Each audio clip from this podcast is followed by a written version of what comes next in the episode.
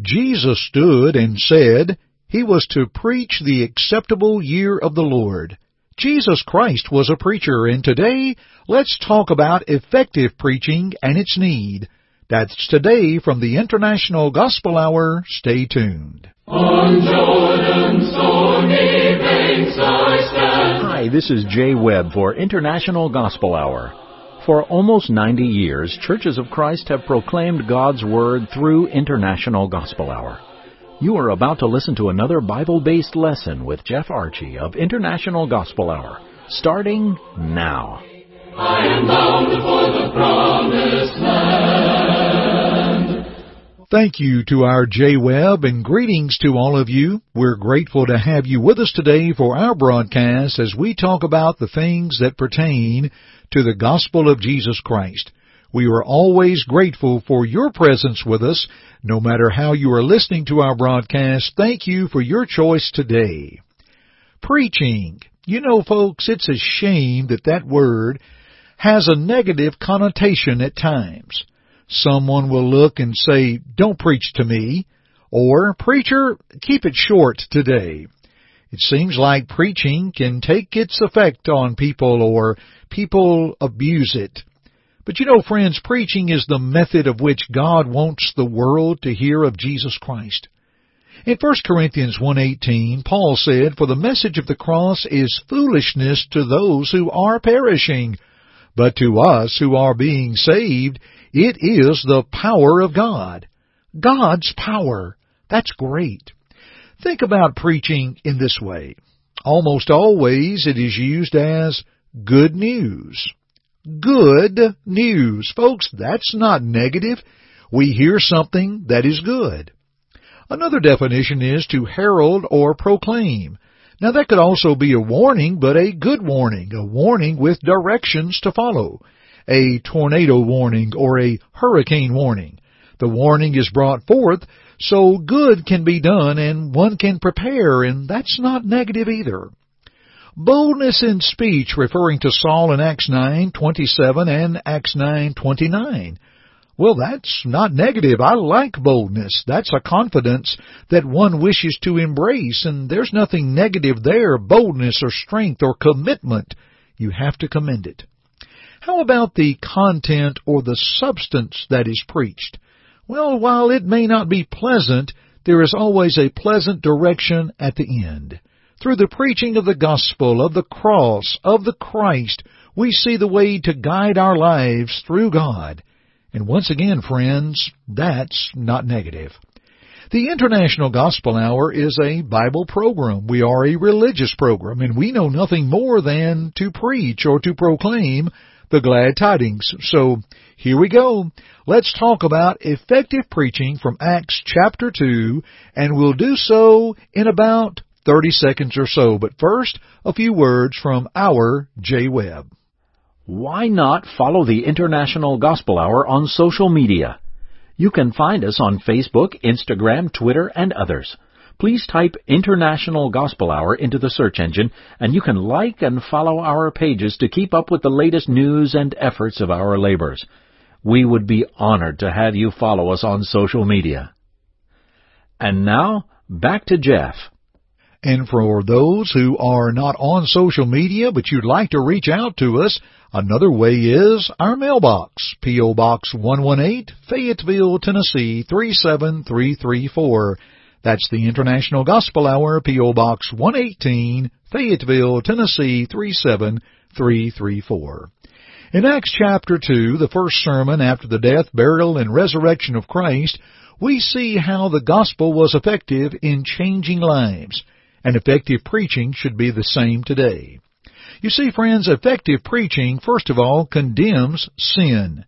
From Acts 2, 22 and 23, men of Israel, hear these words, Jesus of Nazareth, a man attested by God to you by miracles, wonders, and signs which God did through him in your midst, as you yourselves also know him, being delivered by the determined purpose and foreknowledge of God, you have taken by lawless hands, have crucified and put to death.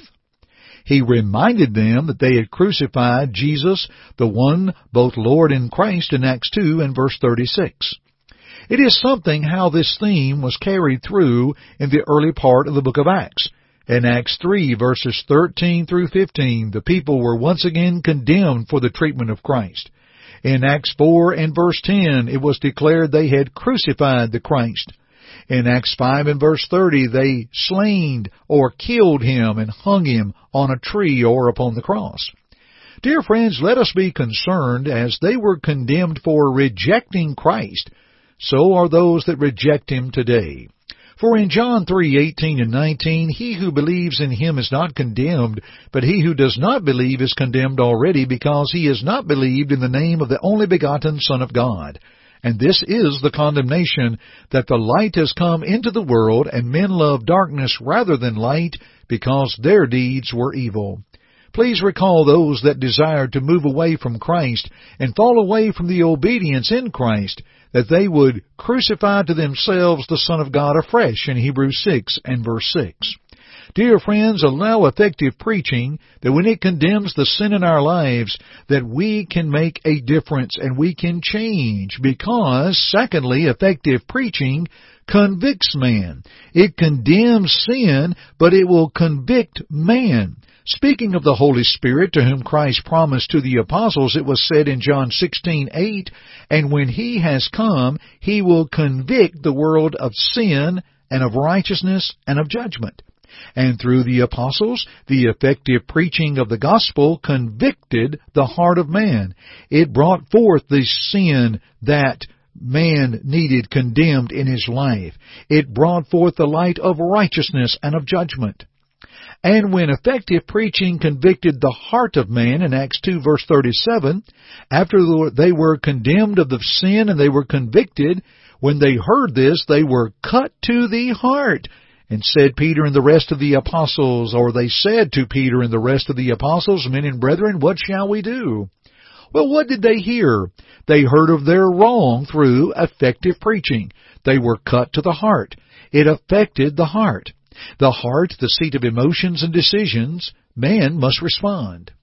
When the heart is ready, as we note from Luke 8 and verse 15, the heart upon which the good soul fell, the Word of God, we know that when one has an honest and good heart, and one that will believe from the heart, Romans 6:17, Romans 10:9 and 10, then one is ready to change or correct one's life. Which brings us to effective preaching now corrects man. You see, it condemns sin, it convicts man. Look how it's effective. It corrects man. How can I correct the wrong in my life? In Romans 8 and verse 3, the Bible says, For what the law could not do, in that it was weak through the flesh, God did by sending His own Son in the likeness of sinful flesh, an account of sin, or on account of sin, He condemned sin in the flesh. In Romans 5:18, therefore, as through one man's offense judgment came to all men, resulting in condemnation, even so through one man's righteous act the free gift came to all men, resulting in justification of life. Based upon a faith that confesses, an individual will change his or her heart, and that is with repentance. In Luke 13:3 and 5, how Jesus said, I tell you no, except you repent, you shall all likewise perish. And in 2 Peter 3 and verse 9, how that God is long suffering to usward, not willing that any should perish, but that all should come to repentance. Listen to Acts 2 and verse 38 when Peter replied to them in Acts 2:37 when their heart was convicted what shall we do? Peter said repent and let every one of you be baptized in the name of Jesus Christ for the remission of sins and you shall receive the gift of the Holy Spirit. And we find where such was done in verse 41 they that gladly received his word were baptized the same day there were added unto them about 3,000 souls. And then, friends, we find where effective preaching commits man. You see, he's been condemned of sin. He's been convicted of a sinful life. He's now corrected that life through obedience to the gospel, and now he is committed. In verse 41 of Acts 2, the obedient continued steadfastly, which means they continued firmly and securely. What corrected now commits them. And we note that they were committed from the preaching of the doctrine or the teaching in 2 Timothy 3:16 and 17. All scripture is given by inspiration of God and is profitable for doctrine. And we must speak the things that become sound doctrine, Titus 2 and verse 1.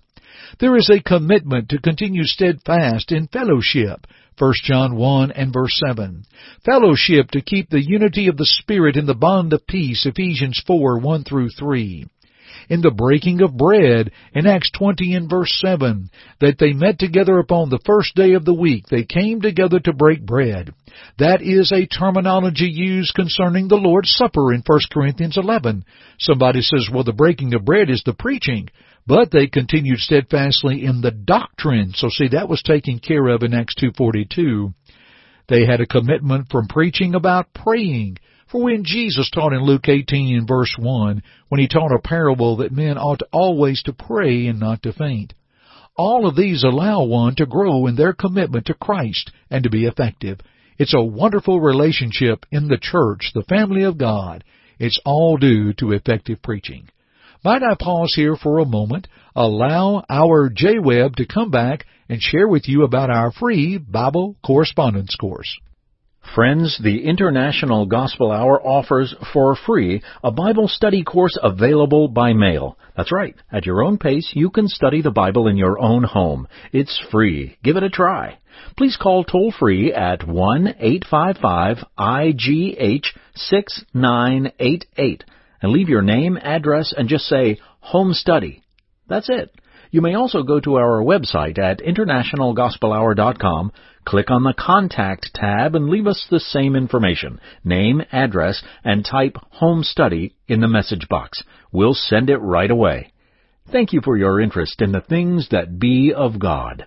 So, dear friends, effective preaching will get the job done, and thanks be to God for the gospel that is proclaimed and preached. And friends, we'll continue our studies another time. Thanks for joining me today on the International Gospel Hour. I'm Jeff Archie, and friends, keep listening. Thank you for listening today. May this study prompt your search of God's Word for His will in your life.